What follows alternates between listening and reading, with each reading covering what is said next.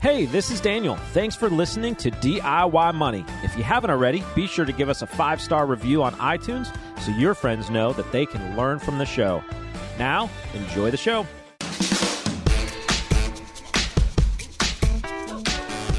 Welcome back, ladies and gentlemen, to another edition of DIY Money. DIY Money.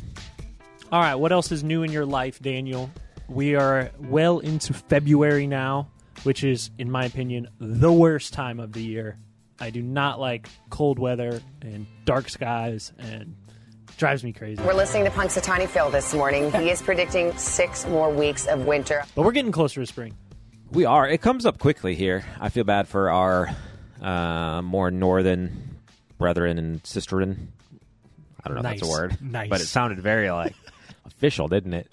Uh, because winter just sticks. Uh, having grown up in Chicago, like in Kentucky, we kind of have winter. I mean, we at least have four seasons here.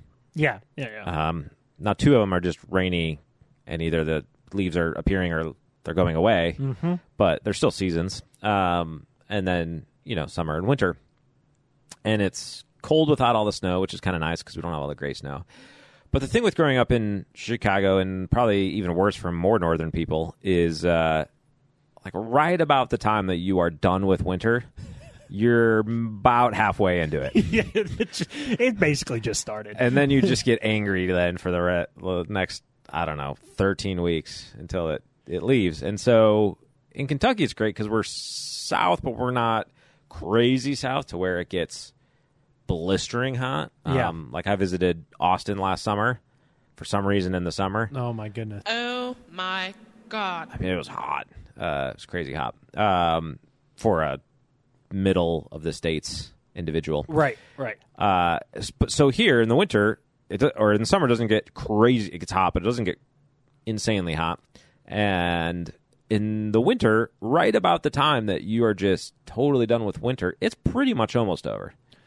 I, I mean, Except this year, I'll I'm agree- we're all starting to be done with it. I'll agree with you. I, I mean, yeah, that that's true. It, it's not like the longest lasting, and it does change pretty quickly. But like, I'm like a one week winter guy. I'm like, oh yeah, it's cool. I You can need put to my move to I can put my sweater on. It's nice Florida. that we have a little bit of you know snow. Like that first snow day is pretty cool, and it's like, oh, it's so pretty on the trees and stuff. And then it's about like a week later, I'm like, yeah, I'm done with it. I'm ready for. See, it I used be to live warm in again. Nevada, and uh, we didn't really You- have You've basically had like both sides. You've had like you've had like blistering hot during the summer, yes. and terrible, and then you've had Terrible Chicago cold where winter. you're just freezing. And this is like middle of the road here. It's really not that bad.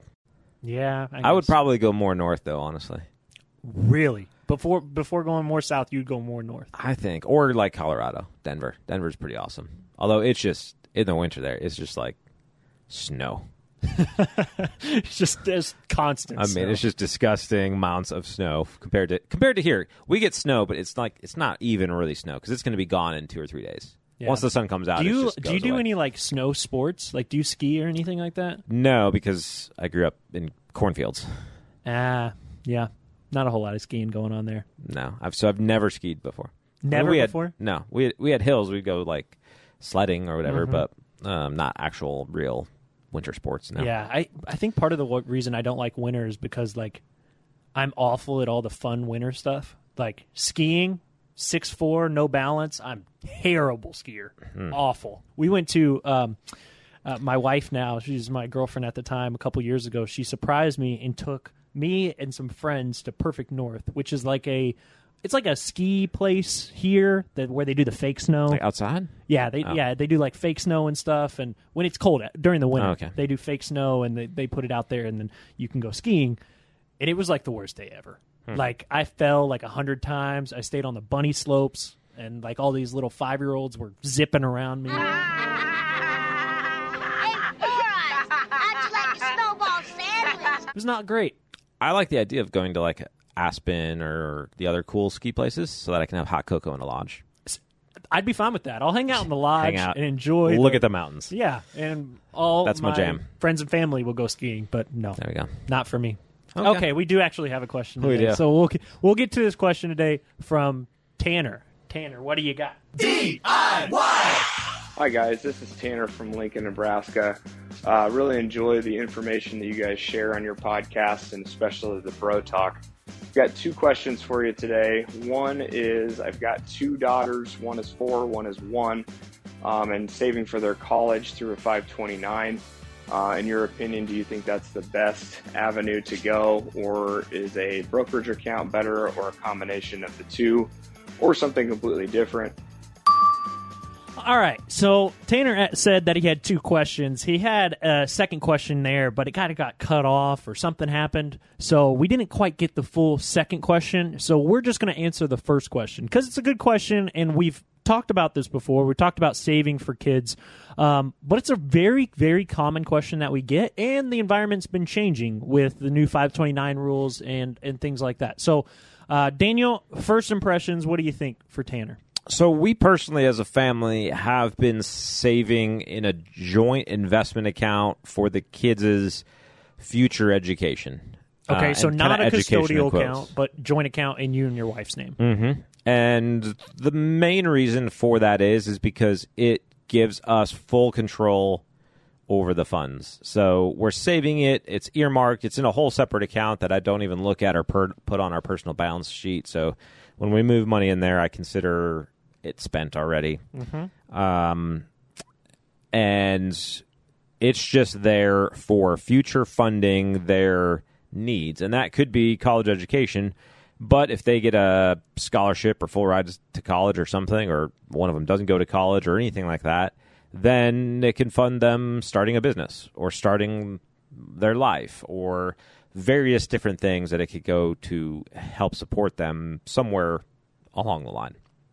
So it, doesn't have to just be for education in that sense. Now, putting it in a 529 or an educational savings account, then it, it pretty much has to be Yeah. used for education, with a big exception that just changed that we'll talk about in a second. A custodial account, we don't do that because at age 18, it automatically becomes theirs. And if for some reason between now and then they become idiots by no fault of our own, obviously, because Yeah. we're great parents, If anything bad happens, my parents will find us. Honey, where's Scotty? Cooper said they were going camping. Oh, that's nice. I don't know that I would have trusted me with it's like hundred thousand dollars or something at eighteen. I don't know what they'll have, but it's just it automatically becomes theirs. And obviously, you hope as parents that you've raised them well, you've taught them how to steward their finances, that they've listened to the podcast and read the book and done all that. But you never know, and so to start building that up and just assume that they're going to be ready to manage that um, and not just go find themselves somewhere Right. in Italy or something for three years and then come back broke. You know, you just have to wrestle with that. So I think by leaving it in sort of our names, it allows us to really discern when the time to use it is right. Obviously, in our minds, we're primarily thinking education, but as time evolves and so forth, um, and we see what it is they're going to do, that could be other stuff. Yeah, I, think there's different strategies that you can take here. We've talked many times about custodial accounts and why we like those accounts um, because versus a 529 in previous timeframes, you can use that custodial account or your child can use that custodial account in any way they like. Uh, I got kind of, um, I don't know how to say this. I, I got kind of a little bit screwed with my 529 originally because I got a scholarship. I got a full ride scholarship. Well, not full ride. I got academic paid for, and then I was an RA on campus. So I didn't have to pay any out of account money, 529 money that my parents had built up towards education, um, which was fine with me. You know, I, I said it's okay. That's my parents' money, anyways. But eventually they were like oh man we really wanted you to be able to use this money because you you worked hard through school to make sure you didn't have any loans. We'd love to give it to you for a house or something like that. And unfortunately i couldn't do so because i'd have to pay a 10% penalty and taxes. I guess i could have done so but i didn't want to. Um, but now we have new rules in place for the 529 where you can roll over money to a roth so I think a 529 becomes a little bit more attractive in that space, and I'll let you speak more to the to the rule changes there. But that's kind of why we have talked about custodial accounts in the past. I think the joint account makes a lot of sense in the point of not only can you help save for college education, but you could also save for high school education if, say, they go to a private school or go to a charter school or something like that. Saving in those joint accounts, um, like you've mentioned, we've talked about this on plans before, helps you to be able to sell assets in there, avoid any kiddie tax, which is something that's associated with custodial accounts, um, and then help your kids fund maybe things before they're 18 as well. Absolutely. Yeah, it just provides sort of maximum flexibility. Uh, obviously, you will have to wrestle with capital gains or dividend income, things like that. Right. Um, but it gives you a lot of flexibility along the way. Now, we will probably open up custodial accounts uh, as our kids now are getting older and get allowance and they'll start saving and stuff like that. So, but we would will probably orient the custodial accounts to be their actual personal savings, so they can see kind of how savings builds up and investments build up over time, rather than like us putting money in. Maybe we'll match it. We'll be like their employer. Like, Yeah, well, "Hey, it- if you put five dollars in, we'll match you five dollars. That's pretty cool. And- But I think also custodial accounts help educate. Mm-hmm. We've talked about that before too. Where a 529, you're buying a state plan and it's basically in a mutual fund and there's not much options there. You can use a custodial account to educate your kids and say, okay, you own a share of this company and mm-hmm. help them start to understand what that means and- and what you know what dad does every day and, and what you come to work and, and do and research Uh, hello, sir. Welcome to Starbucks. What can I get for you? so I think the education tool of a custodial account is crucial as well. But let's speak more to the 529 plans. Now that they've changed, now that there's a lot of um, new rules in effect for those 529s, uh, what is your thoughts and, and kind of give the broad overview of what the new rules are? Yeah, so as of the end of 2022, when Secure Act 2.0 got signed into legislation, you can now roll over $35,000 from a 529 that's been open at least 15 years 15 years, yeah. into a Roth um, for the beneficiary, so for for the child. Uh, so what this does, is- the purpose of this is really to allow for uh, folks who do have leftover 529 money that they didn't need to be able to use that in a productive way by by getting it into a retirement account. Which actually, if you think about it, sets a kid up really nicely. This start out. I mean, thirty five thousand doesn't sound like a lot, but it takes a lot of people as they begin their working career quite a long time to get their first 25 or 35,000 into Absolutely. a Roth.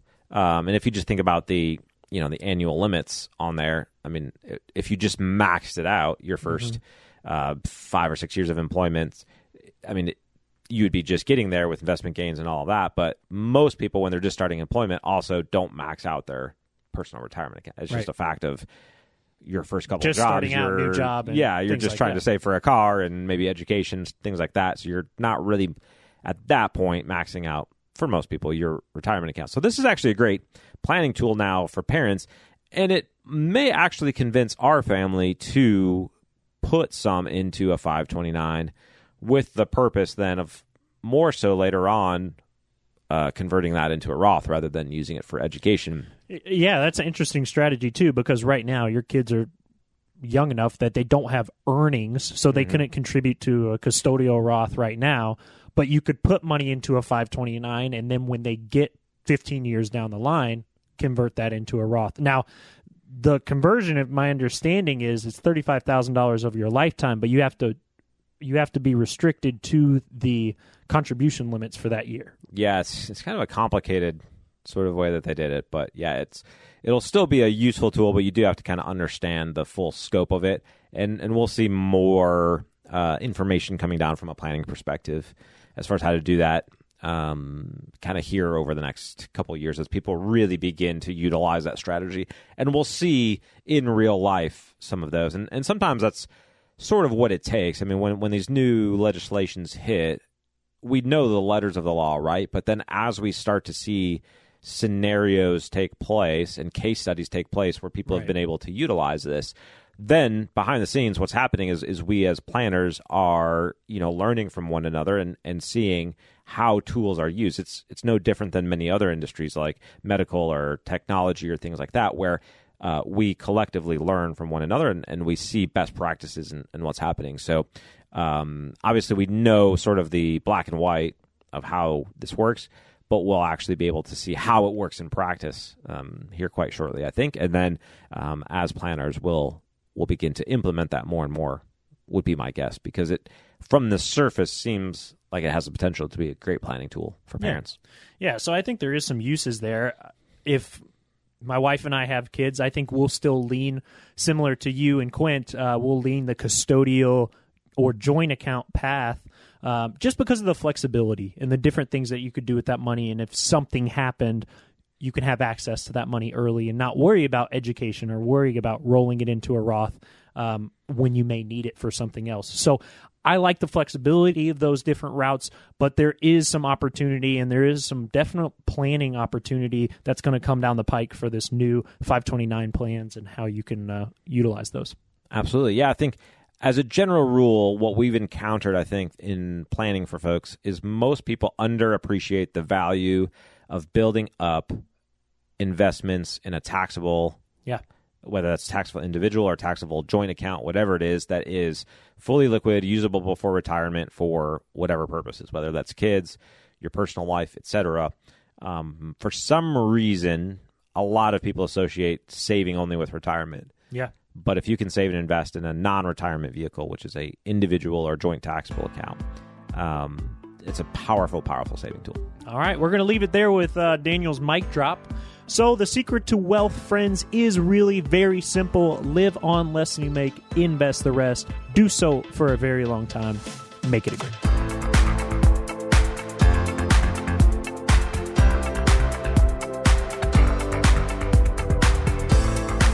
Thanks for listening to this episode of the show. If you want your question aired on the show, be sure to send that to us, and you'll get $25 Amazon gift card. This show is for entertainment and educational purposes only and is not intended as personal financial advice. Before making any financial decision, please do your homework and consult a financial advisor as needed.